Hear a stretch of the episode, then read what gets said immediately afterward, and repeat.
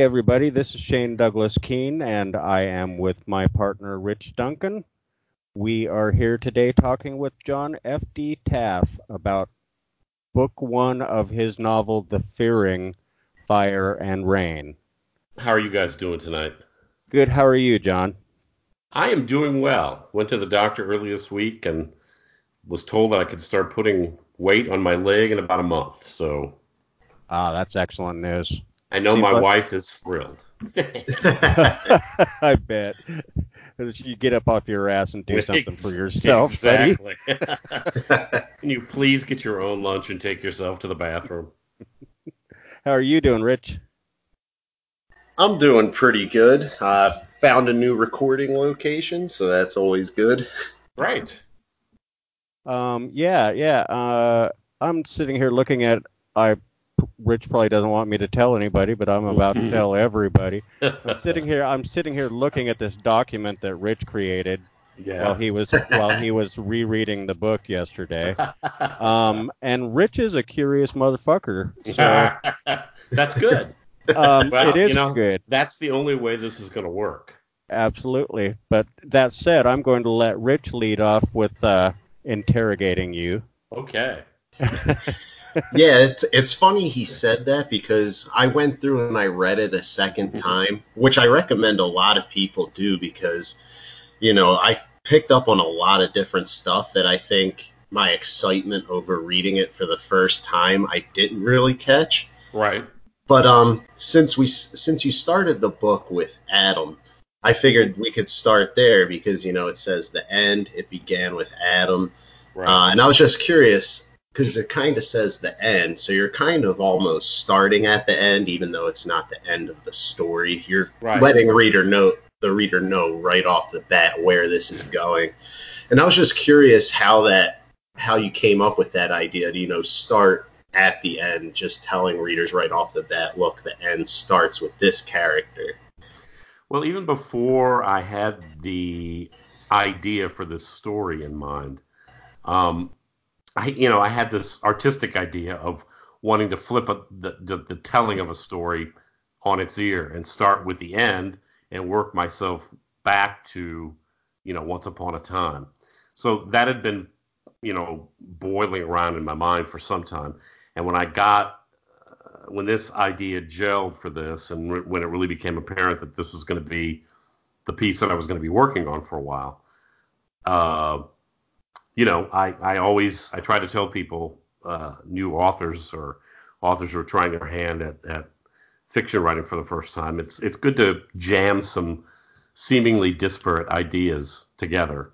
Um, those sometimes seem to generate a lot of the the conflict that you need to really tell a good story. And so, you know, having in mind this was going to be an apocalyptic tale, um, and and and having in mind also that I wanted to I wanted to really get in there early and not lay a you know a huge bunch of groundwork up front that people are going to have to wade through to get to the story. I wanted to let you know right off the bat, you know, this is this is what's coming. Um, so when we did, you know, in the early part of putting the book together, I did have to rearrange uh, some of the sto- some of the chapters up front because the way it was originally written, it was really apparent that people who were reading it thought that that Adam was going to be the main character, the protagonist, when he is not. he is the antagonist. So yep. we rearranged some stuff, um, some chapters, uh, moving stuff into the first part that may have been in the second part originally, and we've done that down the line too. I've moved some, we've moved some stuff up from part three, book three into book two, for kind of the same reason, you know. Um, so yeah, it was it was really important for me to start with a bang. It was really important for me to start off with the idea that this is leading to something big. But I also didn't want people to get the wrong impression to think that you know they were going to re- be reading uh, you know 550 pages of Adam as the main character. Um, yeah, and I, I can I think that actually gives the story a lot more impact because you kind of in the first six pages um, we know right out the gate there's no way in hell this guy is your protagonist. well, I'm glad glad that worked. Um, yeah, it worked very well. Uh, Adam is a terrifying character, and he becomes so in a very short amount of time. Yeah, and I think that as you get deeper into the story, you're gonna obviously you're gonna know a lot more about who Adam is and what he represents and what he's doing. And I my hope is at least that that's going to make him even more chilling of a of a character. Um, right, which kind of addresses one of the things that Rich brought up um, is that in this first book there is very little backstory going on here. There's a lot of forward motion going on here, mm-hmm. and it creates this impetus that just jams you into the book and through the book really fast. Yeah, I know that um, I knew early on when I was putting the story together that it, was kind of going to be, it was kind of sprawl, for lack of a better word. There was going to be a lot of characters. There was going to be a lot of territory covered. There were a lot of big ideas.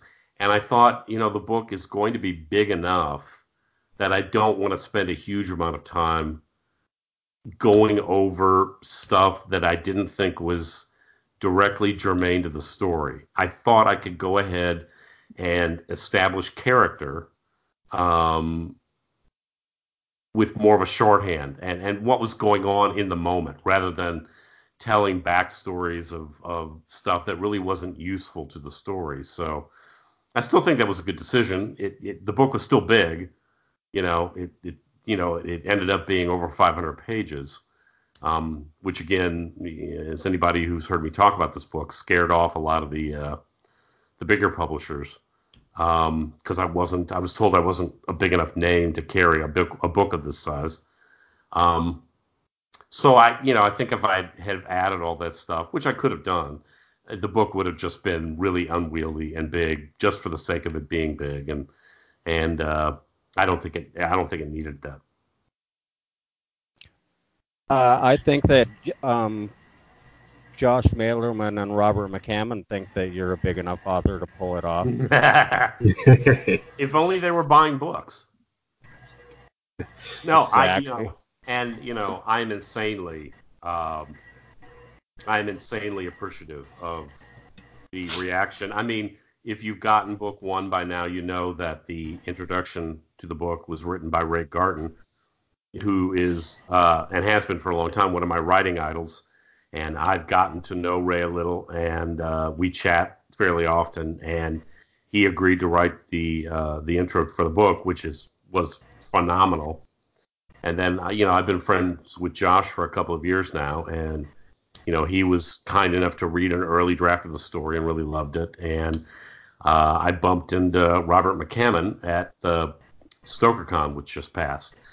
Totally a random, you know, uh, Brian Kirk and I were wandering around semi drunk at about midnight through the hotel, and we turned a corner, and there he was sitting there by himself. And Brian, Brian, who's never met a stranger in his life, um, you know, he he went up to him and said hello and introduced himself and introduced me, and then and then Brian disappeared, and there I was with Robert McCammon at about midnight in this hotel, and we sat and talked for an hour. And he was he was lovely. I mean, he was everything that you would hope meeting a writer that stature would be when you meet him. It was it was terrific.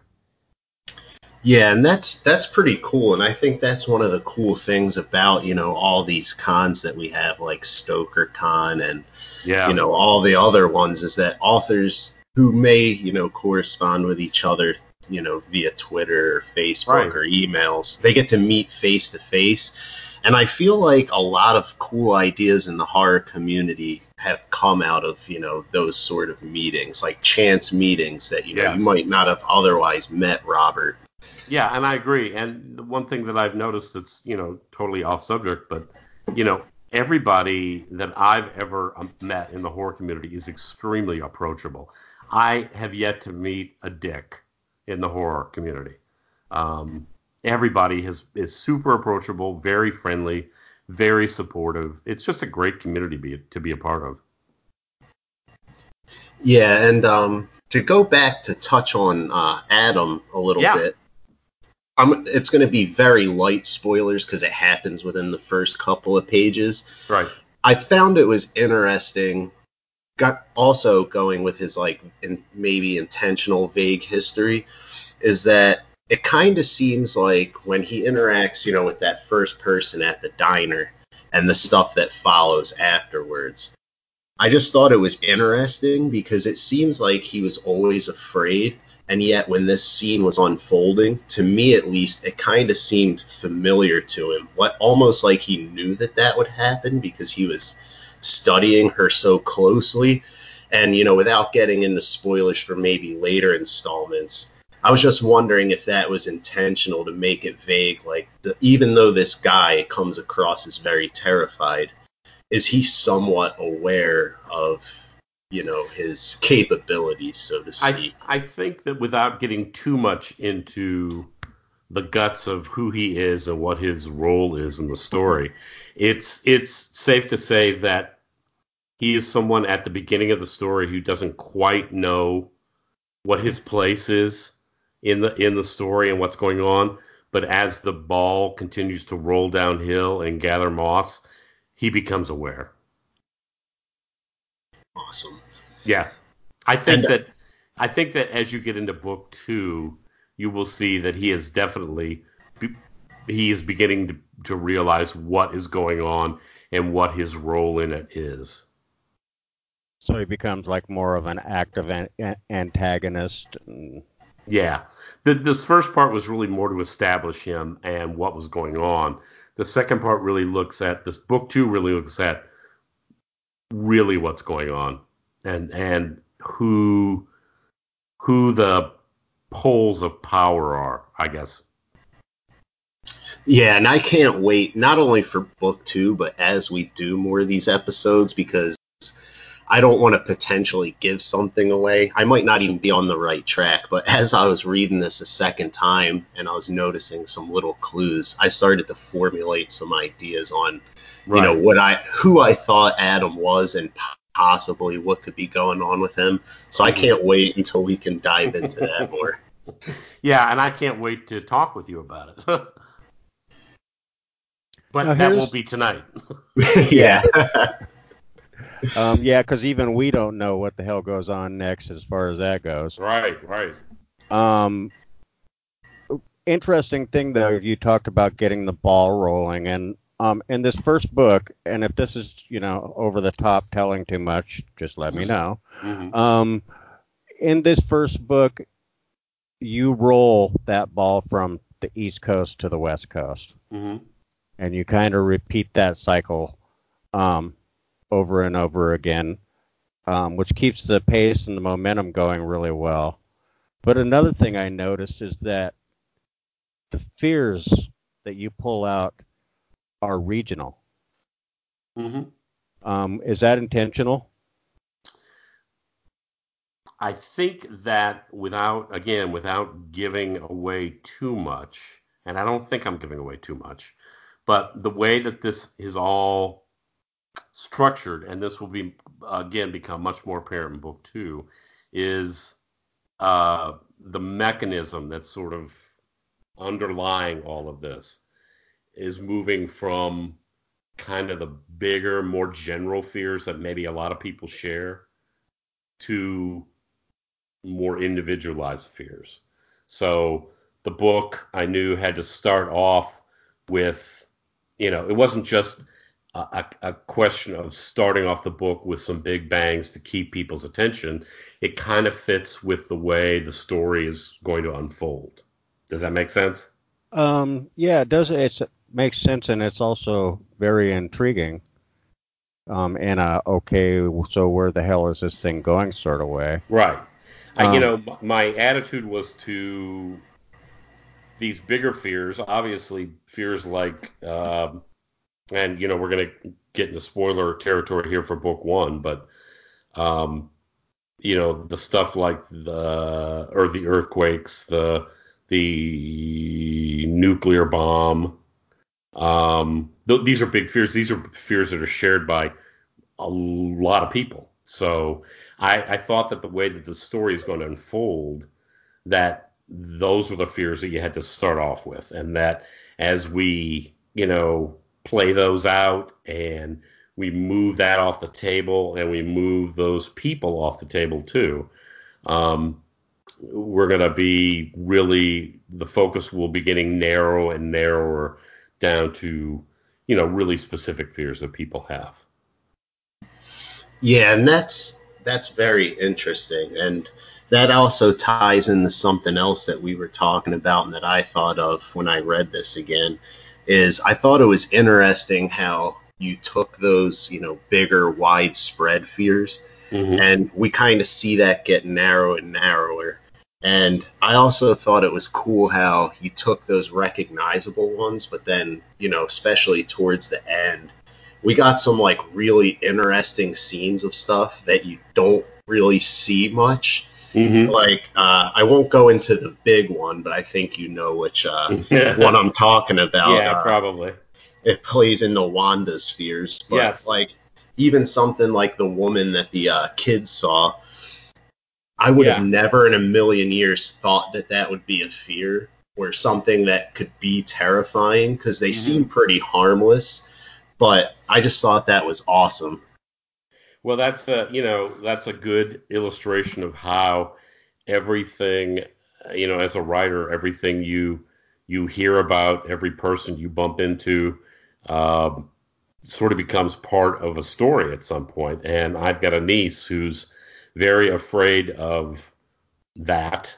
um, I guess I, I won't go ahead and spoil the specific thing, but she's very afraid of that. So I wanted to weave that in um, to that. And you know, there there are a couple of things throughout the book that are fears of particular people that I know that that I've tried to weave in.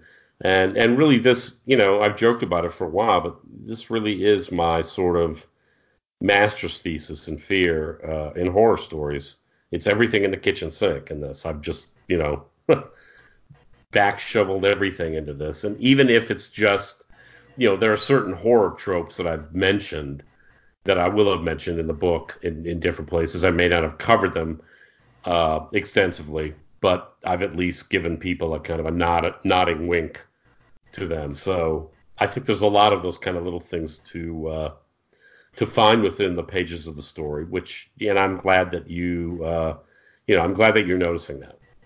Yeah, and um, too, I thought, you know, that that was interesting, but I also thought from a writing perspective, you know, as a horror author, that's got to be kind of fun and maybe even a little scary, especially if you put some of yourself into any of these particular characters. But to be able to explore such a wide range of fear and you know different uh, i guess i want to say like influences of fear that that had to be something that made you excited when you started writing this because it pretty much opens up a very vast amount of things you could make some really cool scenes out of yeah it's it's and i agree with you it, it is but on the other the other side of that coin is that it's very it can be very daunting. The way that I approach this is very daunting because you just don't want. I, I really knew early on that this could suffer from becoming just a litany of horror tropes all strung together into this kind of story. And I didn't want that. I didn't want it to just become a, oh, you know, oh, there's the werewolves now. He's talking about where, and oh, now we got the zombies, and oh, you know, I didn't want that. So I was I was very aware of that at the beginning of the story, and I think also as a horror writer, just in general, um, you have to know. I think you have to know what you're afraid of um, pretty intimately, and you have to you have to know why you're afraid of the things that you're afraid of, and you have to know what those things do to you to make you afraid to be able to to sit down uh, at a keyboard and write about what other people are afraid of. So uh, I'm pretty aware of the things I'm afraid of. I you know I think I've talked before about my uh, I have a pretty pretty healthy fear of true crime stuff. Um, a couple months ago, I was well, about six months ago, I was debating about whether or not to get the book "I'll Be Gone in the Dark." by Michelle McNamara, who was uh, Patton Oswalt's wife, who passed away. Uh, and she had written a book about the uh, Golden State Killer. And I knew, you know, the book was uh, getting all sorts of acclaim and everything because right after the book was published, they actually caught the guy. Um, and I wanted to read it, but I knew it would scare the shit out of me. And so I debated about it for several months, and then I finally thought, you cannot possibly sit there and be afraid to get a book that you know is going to scare you when you're a goddamn horror writer. yeah. So I, I, broke down and bought the book, and it did. It scared the hell out of me. Um, but I think, uh, you know, I think that that's a good thing, and I and I do think that there's a whole lot of in this book, there's a whole lot of stuff that I weaved in about just about not just about scaring people and what scares you and why it scares you, but how do you deal with that? How do you deal with fears? I think that that is kind of a central message that I think as you you know get further into the story, I think that that will come out uh, in a big way. And really, that comes through um, like with your characters. Your characters are all the type of people for the most part, who would survive in situations like this. Um, for the same reason that you mentioned yourself, your self awareness makes you kind of intuitive when it comes mm-hmm. to other people's fears. Um, your characters are are very intuitive, and they figure out certain things that are going on and and how certain things are working, and they start to work around that. Yeah. And, and someone who wasn't as intuitive as, as them would just fucking die. Yeah, and I think again, again, without really giving out too many spoilers, I think that you're going to see as you progress in the story why these people are left. Yeah, and that's what I was gonna say. Is um, you can kind of see what you were going for, even in this first book, in little instances as these things are starting to happen to them. Like I'm sure there's some stuff that is yet to be seen with some of the characters, but mm-hmm. even early on, you can kind of see certain characters are, I guess, better equipped to deal with right. the situation that they're in. So I think that's interesting because you can already see the early branches of where you want these characters to go and how they might respond to this situation. Yeah. And um, that the other thing I wanted to touch on too, and it kind of ties into you know the regional thing and stuff like that. I thought it was interesting that a lot of you know apocalyptic stories they always focus on you know like New York or California or you know big major areas, and I know that like St. Louis and stuff is too, but at least I haven't seen too much that deals with the Midwest. And I was just curious because I know you're from Missouri, is how much of like your personal experiences and places that you may have gone to influenced, you know, building the town of I think it's called Kennerly. Yeah, I think Kennerly basically just stands in for me for any sort of midwestern slash Missouri town, small town. I mean, I, as anybody who's read my stuff knows that I have a pretty soft spot in my heart for small town America, um, and I think that I read far too much about stuff that is set on either coast, and not a lot of stuff that's set in the Midwest. So what I wanted to do is I, you know, start off the story on the coast because, you know, the stuff that I had going on at the beginning of the story is kind of coastal. You know, yeah. it's kind of you're kind of thinking the one thing is going to happen on the west coast, the other thing would probably likely happen on the east coast. But I think you will see again as you move further into the books, the story goes to the heartland of the United States for the, you know, for the better part of the story and for the you know the uh, resolution of the conflict, it's all going to take place at the heart of the country. Um, there are some bigger things happening that you'll begin to see in book two and book three that um, will sort of you know, force that. Um, but yeah, it was really important to me to get away from the coast because, you know, I, I know more about the Midwest and I can write more about being in those places and what you know what the people like uh, are like in those places. And it's just a comfort zone level with me as an author so. Yeah and like you said i think it's i think it's cool that it's kind of centered around that because you don't really see that too much but um the other thing is excuse me is um we meet those characters and it's you know sarah she's kind of you know, like a brave one because she you wouldn't think so because she's described kind of as like an average, you know, wallflower type early on. Mm-hmm. And then you have the school jock, and then you have Kyle, and then you have Carly, who is just a terrible, terrible person early on. And I was just curious, like, you kind of have that dynamic, and then you have the dynamic with, you know, the couple. They're a little bit older. Mm-hmm and I thought it was interesting on how each of them approach it. And I was just curious because you don't really see too many older characters in horror. It almost seems like they're either like middle aged or mm-hmm. like a right. coming of age tale. I was just curious on, you know, how you wanted to play on that dynamic, like showing such a wide range of age. I think it was important for me as an author to write, as I was writing this, to be diverse, but not in a in a way that I would be just like ticking boxes off. Um, yeah. And I know that you know what is becoming nearer and dearer to my heart is uh, older adults because I am indeed an older adult. Um, and you're right. I think a lot of horror is slanted toward uh, teenagers and young adults. Uh, in particular kind of situations that are that are kind of unique to to that age group. And you know, and I know I wanted to touch on that, but I know that I didn't want that to be the overriding um, audience uh, of characters in the book.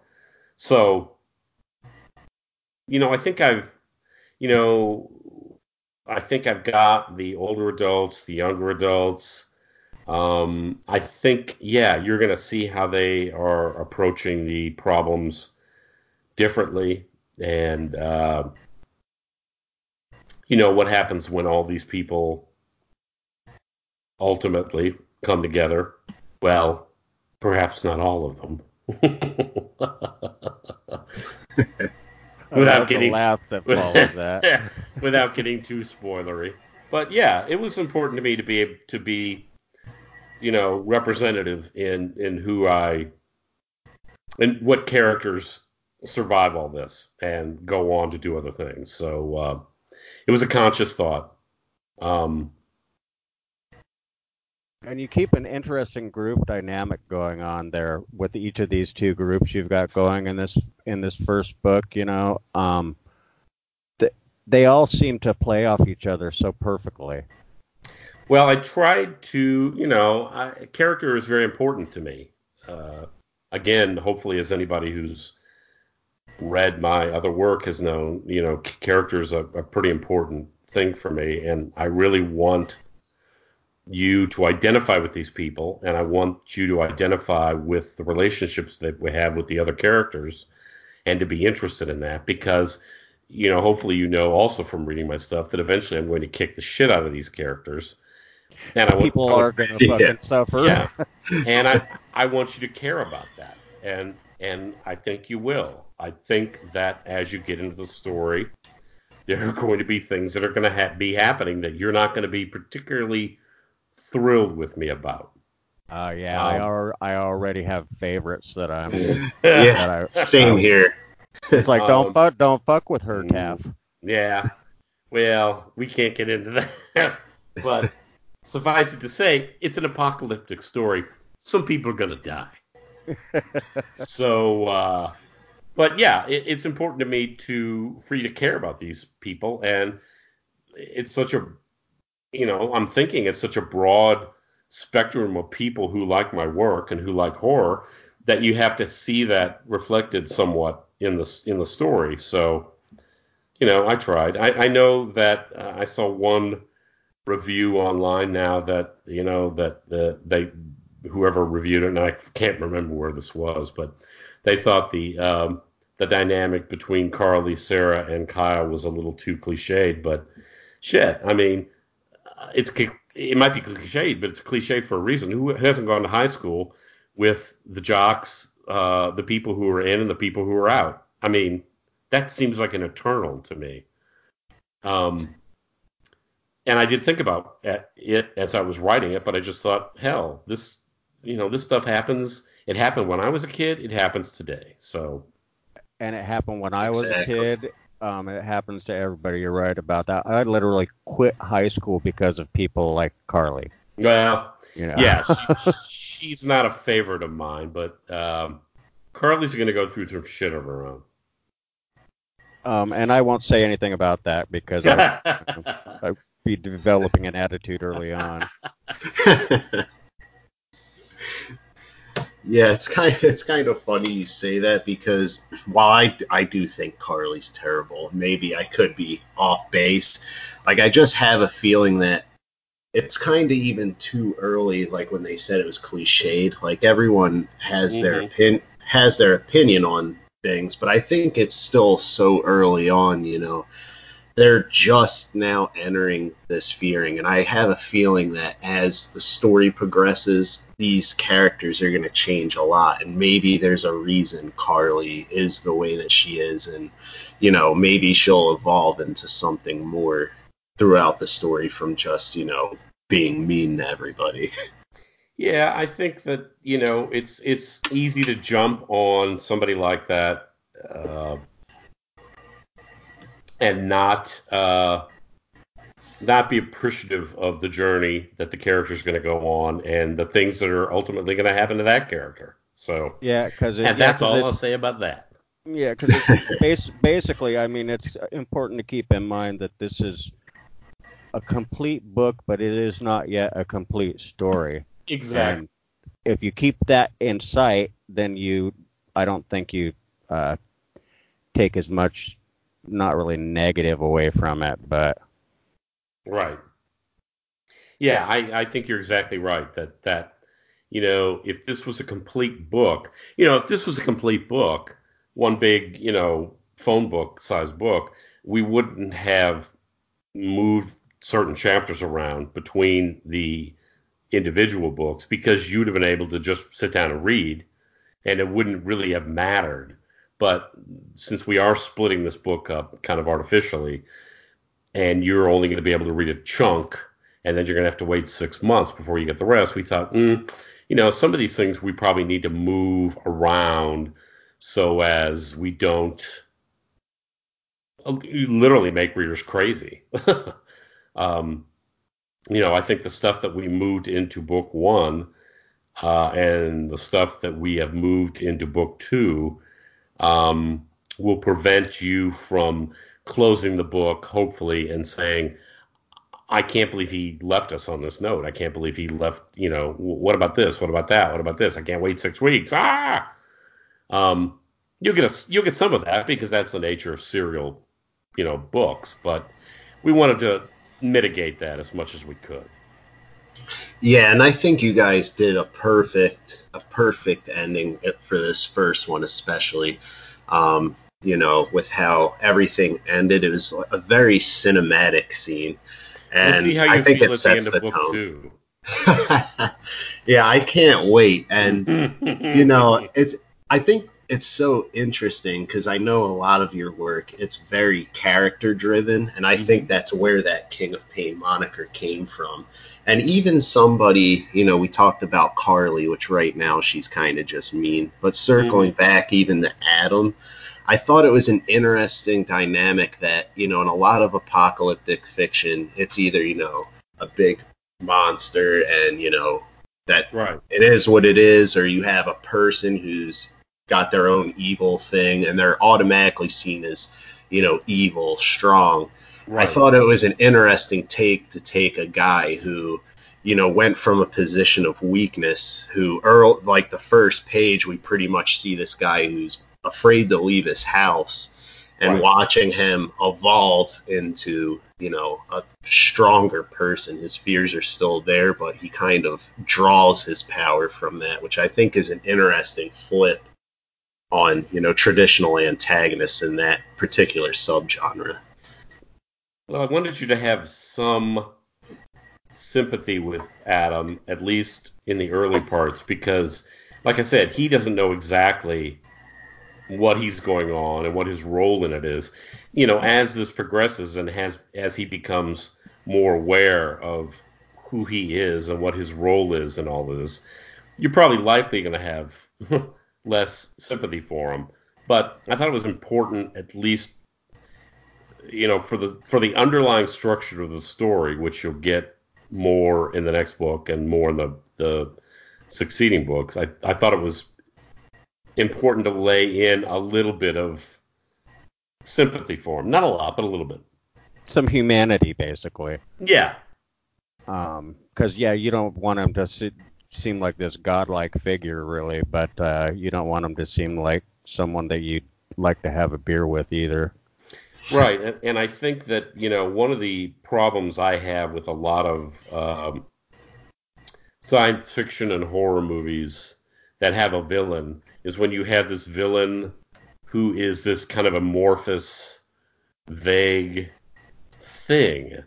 Um, and uh, you know the only thing that is popping to my mind right now as an illustration of that is the uh, last of the, the original group of Fantastic Four movies uh, that were made, I don't know, 10 years ago, 15 years ago, where they tried to bring in Galactus, and Galactus was this just big cloud of gas that attacked the planet. And I thought, wow, you, you've taken one of Marvel's biggest villains and you've reduced him to a cloud of gas. Uh, how can you really, how can a person who's watching that movie get any sense of what kind of danger this villain is when it's a cloud of gas. Um, and I knew that because of the underlying idea behind the book, that there was a danger of, of me sliding into that. So I really wanted to personify what was going on in the book. And I can't really say too much more than that, but you'll see, hopefully, you'll see that as you go deeper into the, into the story. Yeah, and without getting too far in the spoiler territory as well, I think it's interesting that you took that approach on making him human because it kind of, like I said, you see him almost as scared to leave his house and you have some sympathy for him. And I Mhm. think that really helps drive the tension of when this, you know, crazy stuff starts happening Yeah. because you're not really aware of you know what's coming whereas in some other things you know you automatically when you meet the person like an antagonist you kind of already know what they're capable of and not really knowing much about him and having that humanity it almost it doesn't prepare you for what's going to happen so it makes that that much stronger when it finally starts ramping up Yeah, I you know, and I guess this is a good point for me to say that when I went into this story, there were two important things uh, that I wanted to make sure that I did, which was I wanted to tell this big idea, but I didn't. I well, there were two things. I didn't want to do the your typical apocalyptic uh, story that involved you know, uh, a nuclear holocaust or a, a vac, you know, a virus or you know something like that, because that's kind of been done to death. Now, you know, I took parts of that and put it in my story, but that's not the story. Um, the other thing was, and it was really important to me, and I hope that nobody is going to take this the wrong way, but I didn't want it to have any religious overtones. Um, it was really important to me you know, one of the things that I really hated about The Stand was the end, where you you had this literal hand of God that comes down and saves the day, and I didn't want to do that um, for a lot of reasons. It has nothing to do with the way I feel about God or religion or anything else, but I I just didn't want to have that kind of apocalyptic story. So uh, I think that as you get further into the story, you'll see kind of what I'm talking about there. But those were two really big uh, things that I wanted to avoid telling well, the story. I think you would have destroyed the story had you not avoided those things because you would have had a lot of people, um, me included, going, "Well, he's, yeah. just, he's just fucking ripping off the stand." Right, right, exactly. And and I know that you know the this book as a as a total is already generating a lot of uh, you know uh, you know it's like the stand or it's like swan song and it is in the in the fact that you know it's another large apocalyptic book but you know it it doesn't deal with this uh, end of the world uh, i don't think like any other book has been done. So that was uh, the intent yeah, not not even not even remotely. You pulled that off, I think. Um, and I mean, yeah, every apocalyptic novel is going to seem like it's kind of like those other apocalyptic sure. novels because hey, they're apocalyptic novels too. Right. But it's a totally different story. Well, and that was, you know, one of the reasons that I really wanted to stay away from those two areas is because it was important to me as readers get into the story. You don't know what's coming. You can't read. I, am hoping that, that no one can go into the fearing and say, well, I know exactly where this is going because this is like, you know, this is sort of like what happened in the stand or this is what happened in Swan Song or blah, blah, blah, blah. It, it isn't and it doesn't. So I'm, I'm pretty comfortable right here, even with you two, thinking to myself, they don't know where this story's going, which is great. And I don't think you do. And I think that's wonderful. That's what I want. And hopefully that's what readers will want, you know, as they're reading the book, that they, they don't know where this story's going. Um, yeah, and I think that's probably just from talking to us today. You probably it's probably readily evident to you that we don't know where the hell the story's going. well, you know that could be a really good thing, and it could be a really bad thing. But I think it's a really good thing. Is, yeah, I, I think, agree. I think what's great is is that what you've caused there for me is um my ima- you spark my imagination, and I have so many ideas about where the hell this story could go. Mm-hmm all of them wrong, I'm sure. But but it keeps it keeps those creative juices flowing in your readers too, and that's what keeps readers interested in writers, really. Yeah, hopefully that'll be the case. And you know, I, have started to get out there and promote book two now that now that uh, Grey Matter has uh, it up for pre-order. Um, and what I've been saying, what I've been using as a tagline when I promote it is, it's going to get so much worse.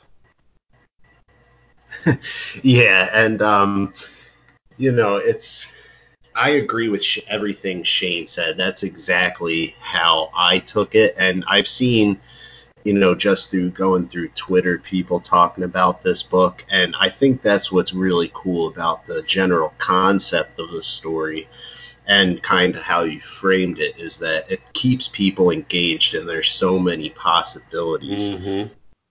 That they're like I have all kinds of my own wild theories. Like I said, I wasn't going to throw them out there just yet, but yeah, I've seen people talking about it, and I'm sure they have ideas. And you're right. Um, I know you said you didn't want people to go into it knowing where it's going, and I think yeah. you succeeded in that without, you know, making it too wide open. Like people probably have a general sense that, yeah. like you said, it's going to get a whole lot worse. But it also is open enough that they can kind of come up with their own things about it. Yeah, the danger, you know, and what I worry about this thing being a, a serialized book is that, okay, well, you're not leading people in a direction they think they're going, but hopefully the direction you're leading them in is something they're interested in. you know? Yeah.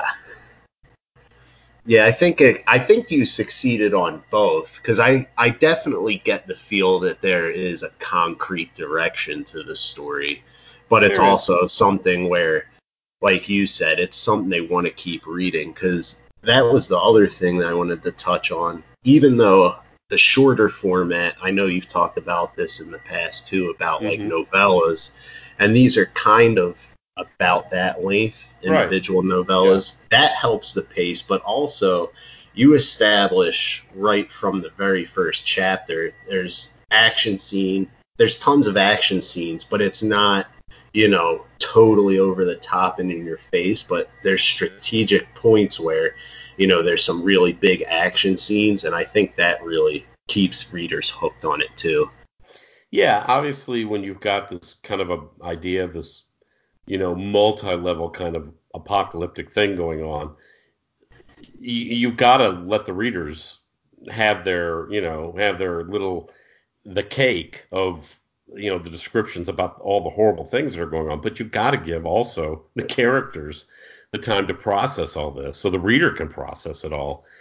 So there has to be breathers you know built into this and and you know i think the way that we've shifted chapters around and moved things around i think that that you know i'm glad to hear that that's working that you know we've got the action we've got the hook but we've also got some time in there for you to catch your breath and and kind of think along with the characters about what does this mean? What's going on in, in sort of the bigger picture?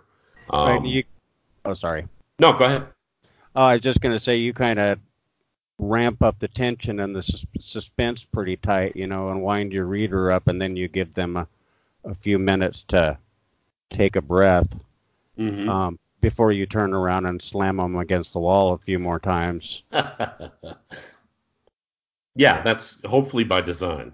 um, yeah, that's it's um, it, it's actually pretty obviously by design, I think.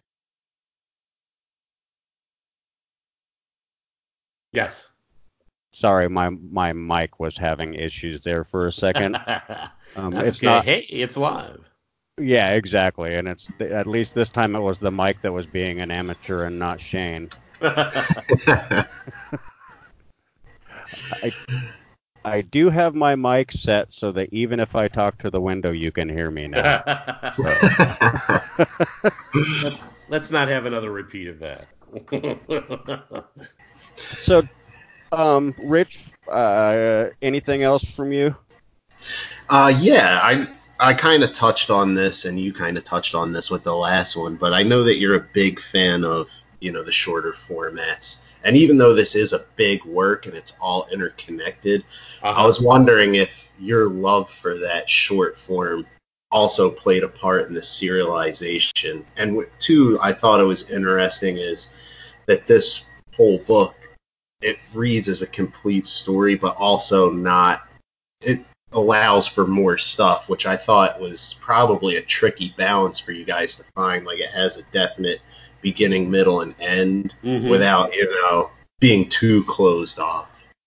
Yeah, and I think that as we looked at how to split this thing up, we didn't go into it with any thought that, you know, okay, well, this has got to be four books or two books or three books. It was just like, how can we you know, it was Tony's idea to split it up serially.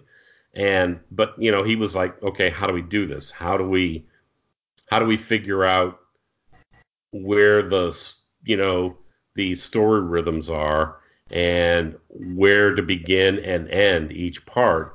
And so, you know, we both really kind of got in there and, you know, well, what if we move this chapter up here and uh, this chapter back here? And, you know, we end this part here, we end this part here. So there was a lot of work that went into it. Um, you know, it's not that each book is going to. I think the first part kind of stands alone as almost a almost a self-contained novella. Uh, the rest of the parts, you know, I think as you you know get into book two and book three, you're going to see that yeah, there's definitely a rhythm to each one of these that is different, and there is actually a beginning, a middle, and end to each part, but it's you know definitely now part of a of, of a bigger story. Um, yeah, so there was there was there was a good deal of work that went into that.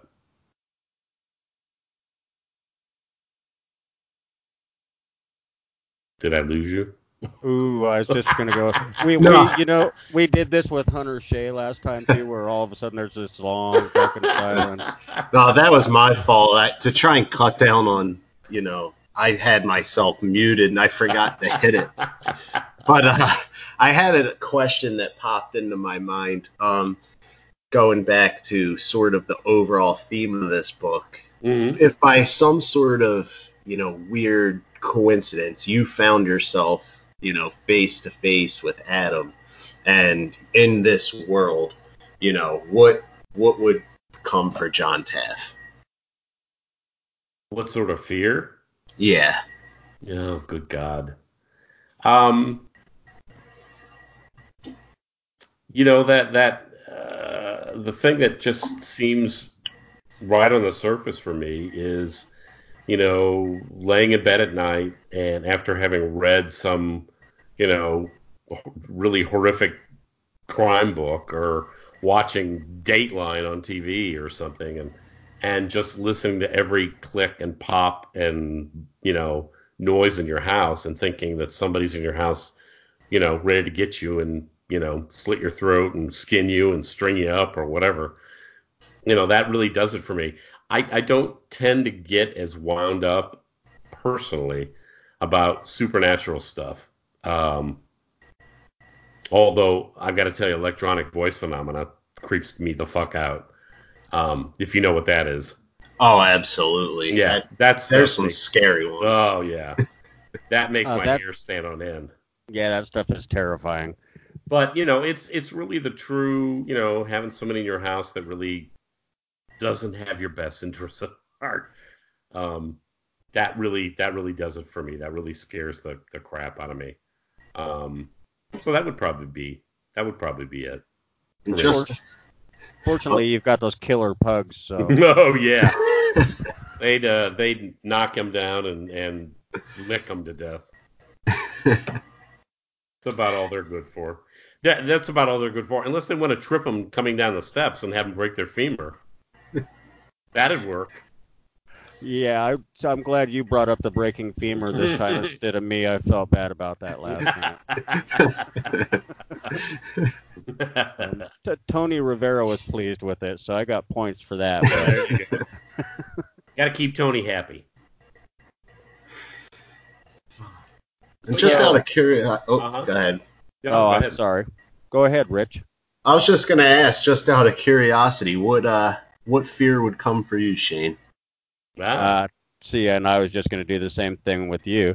Um, for me, uh, and uh, I hope you don't mind I bring up someone else's book, but Philip Fracassi wrote my biggest terror Ah. a while back when he wrote a book called I think it was Fragile Dreams. hmm And it's about a dude who he's in an earthquake and then he ends up being trapped under tons and tons Oh, and tons yeah. of rubble. Okay. And the whole the whole story takes place down there under that ru- rubble. Literally Mhm. the most claustrophobic environment I've ever read in a story. Right. And that's what would happen to me that would do without it. question. Yep. What about you, Rich? Gotta be aliens. I don't Really? know. Yeah, I, I I was obsessed with aliens. I still am. I'm not as scared of them now, but man, guess- when I You won't be storming Area 51 this weekend. Absolutely not. Like I I used to read these books when I was younger, like all those true accounts about the hills and you know Roswell, right. the creepy shows on the History Channel with the weird voiceovers. And Those- man, I would have to tell you that that would be my second. After Really? True Crime, that stuff scares the shit out of me too. Oh yeah, when I was younger, I would read these things and read them until all hours of the night, and I would get so terrified. Like even if it was the dead of summer and like 90 degrees, I would pull the sheets like up over my head with my face peeking out.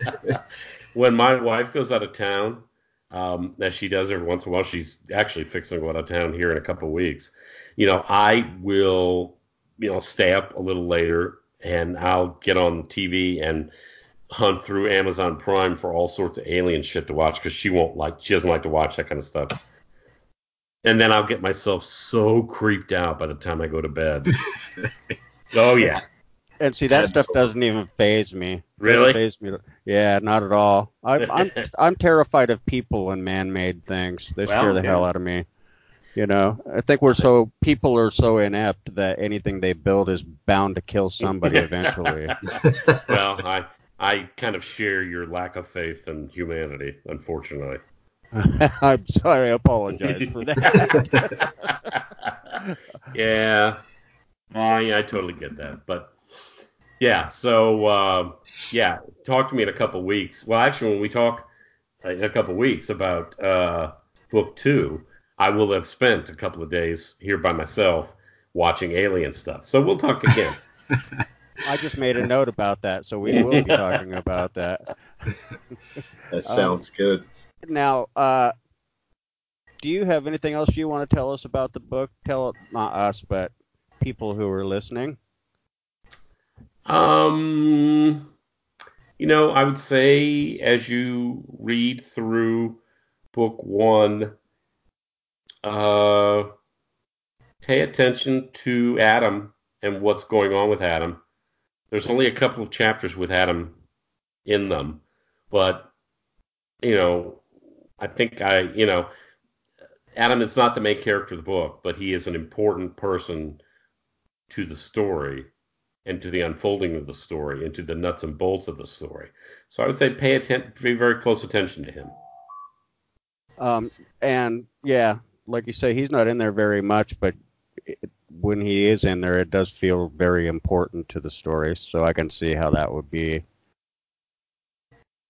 Yes, and uh, yeah, I will be very. There's big things that are happening in book two uh, that I will be very. I'll be very excited to talk with you guys about. Um, and yeah, we will be very excited to read that damn thing. Tony teased us last night with the possibility of actually having it someday.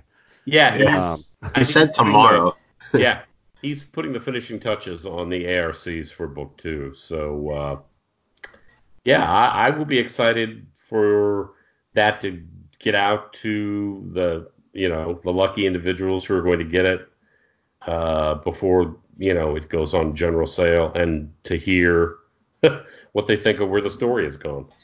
Um, I'm so stoked for this next book, John. It's I, I can't believe how much I'm anticipating and craving this thing. oh, same here, because I didn't know like when it would come. Like every day when I'd get home from work, I would like check through the mail, hoping it was sitting there.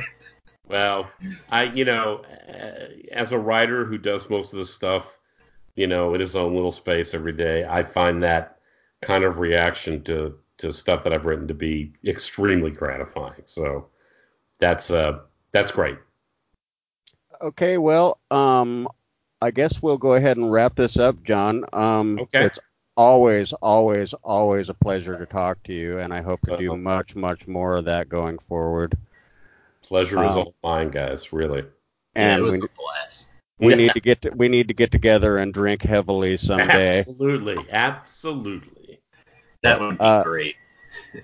um. So, but we'll go ahead and let you go. I don't want to spoil the hell out of your story, and if we keep talking, that's where we're gonna go. Probably. I've had a um, gigantic tumbler of gin and tonic tonight, so. Uh... I saw that. um, so yeah, we'll go ahead and let you go. We will talk to you next time. You'll probably be see, seeing me uh, screaming about book two online a lot here soon. Okay. Um, right on. Take Thanks. care, John. Okay, take care, guys. I'll yep. talk to you. Yep. Bye-bye. Have a great night. Bye. You too.